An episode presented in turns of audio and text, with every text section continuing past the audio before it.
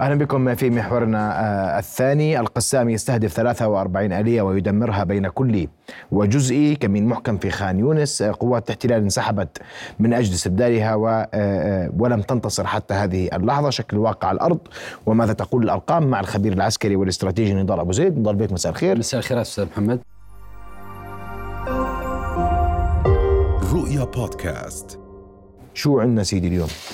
أستاذ محمد في الواقع لا زالت العمليات العسكرية في مستواها الاعتيادي الجديد في العمليات العسكرية هو أن المقاومة فاجأت قوات الاحتلال في شمال قطاع غزة.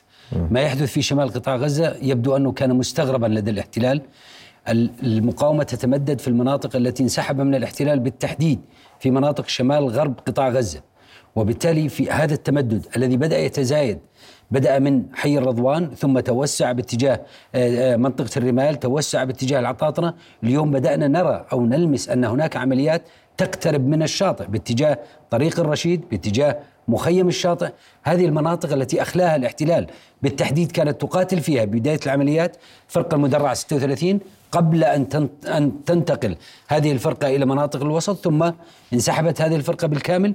الآن المقاومة تمددت في هذه المناطق وبدأت تزعج قوات الاحتلال.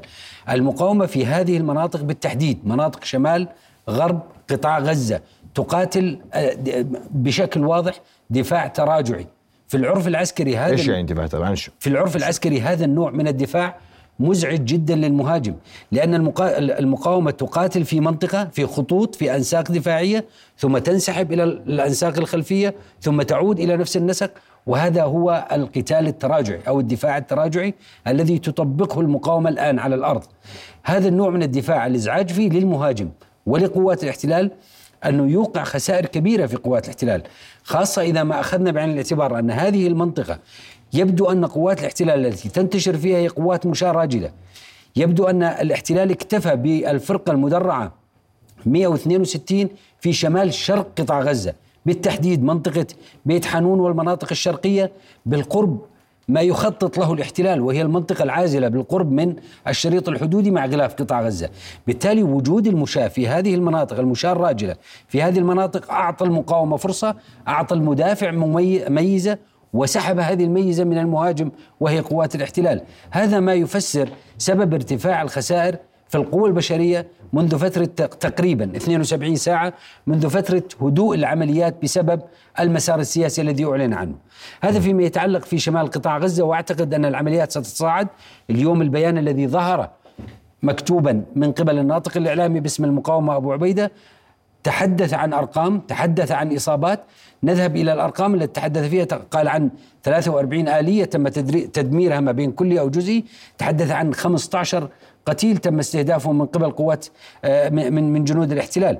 هذا الرقم أعتقد أنه قد يقارب آه، الصحة وقد يحمل درجة عالية من المصداقية.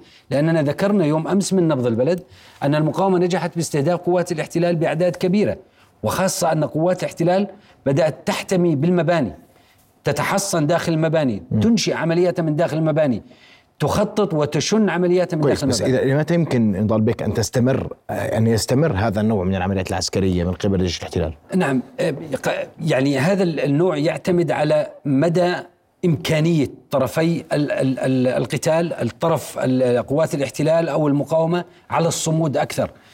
الظاهر في العمليات العسكرية أن المقاومة تتمتع بقدرة أعلى من الاحتلال على الصمود لسببين، أن المقاومة لديها مرونة أعلى لأنها تستطيع التمدد في مناطق كثيرة وشاهدنا ذلك في شمال قطاع غزة.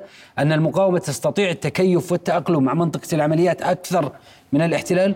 والسبب الآخر والرئيسي دائما في كل الأعراف العسكرية هذا النوع من القتال يكون فيه المدافع وهي المقاومة أقدر على التكيف مع العملية. السبب في ذلك أنها لا تحتاج إلى جهد كبير لا في الذخيرة ولا تحتاج إلى جهد كبير في الجهد الناري. السبب في ذلك أن هذا النوع من العمليات يعتمد على اقتناص الفرص اقتناص الأهداف. يكفي صواريخ ميم دال تكفي آه، البوبي ترابس أو مصائد المغفلين تكفي الحشوات التدميرية التي تنفذها المقاومة وتستخدمها المقاومة بكفاءة وهذا يحقق خسائر في قوات الاحتلال. ما يريد الاحتلال من من شكل العملية العسكرية في كل قطاع غزة هو يريد الضغط أكثر على المقاومة من أجل إجبار المقاومة على الجلوس على طاولة المفاوضات وهي تقبل بشروط الاحتلال. لكن المقاومة تدرك هذه النقطة وتفهم ما يخطط له الاحتلال لذلك هي تذهب باتجاه إيقاع الخسائر في قوات الاحتلال حتى تجبر أيضا الاحتلال للجلوس إلى طاولة المفاوضات. ماذا يعني أو ماذا تعني هذه الجملة؟ أننا بالفعل وصلنا إلى مرحلة كسر العظم فيما يتعلق بالعملية العسكرية. وصلنا مرحلة اليوم؟ نعم وصلنا إلى مرحلة كسر طرفي الأزمة المقاومة والاحتلال كلاهما يريد الضغط عسكريا ميدانيا تكتيكيا على مسرح العمليات حتى يستطيع أو حتى ينجح أحد الأطراف بكسر الطرف الآخر لإجباره على الجلوس إلى طاولة المفاوضات. وهذا أعتقد أن كل المؤشرات الموجودة على الأرض وكل القواعد التحليلية تشير إلى أن الأقدر على الاستمرار بالاستنزاف وإيقاع الخسائر هي المقاومة. الأج... الأقل قدرة على الاستمرار بالعملية العسكرية هو الاحتلال. السبب في ذلك أن حجم القوة أصبح أقل وهناك ثلاث نقاط رئيسية. أن الاستراتيجية الإسرائيلية بنيت على ثلاث نقاط الردع والإنذار المبكر والحسم السريع. الآن بعد 121 يوم لا نجح الاحتلال بالردع حيث في 7 أكتوبر استطاعت المقاومة تجريد الاحتلال من الردع ولا نجح في الإنذار المبكر لأنه اعتمد على التكنولوجيا. والنقطة الأخرى وهي الأهم أن الاحتلال الذي كانت استراتيجيته العسكرية تقوم على الحسم السريع لا زال يقاتل بعد 121 يوم ولم يستطع الحزم السريع في ميدان المعركة لأن المقاومة أجبرته وجرته على العمل الوقت وجرته إلى معركة طويلة. بسؤال سريع لأختم اليوم هل تعتقد وغدا سنسمع منك تحديدا معطيات ما يحدث في خان يونس ورفح؟ لكن هل تعتقد أن الاحتلال سيقدم على الوصول إلى رفح ودخول رفح؟ يعني أعتقد أن الاحتلال في ظل شكل العمليات الحالية إذا لم ينجح بتحقيق تقدم أو إنجاز يذكر في خان يونس عسكريا لا يستطيع الذهاب بريا إلى رفح. إلا إذا كان يريد آه، آه، استمرار بعمليات القصف باتجاه رفح.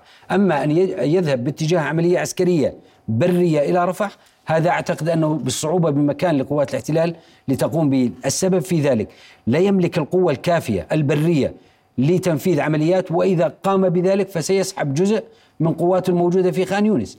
الأمر الآخر أن المنطقة بين رفح وخان يونس هي منطقة مفتوحة لا توفر إمكانية حركة جيدة للمهاجم بينما توفر قابلية حركة وميادين رمي جيدة للمدافع لإيقاع الخسائر في قوات الاحتلال. المزيد من التفاصيل حول معضلة رفح وأزمة الاحتلال في خان يونس لماذا كل ذلك غدا؟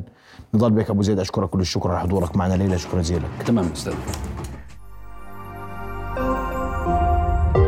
رؤيا بودكاست.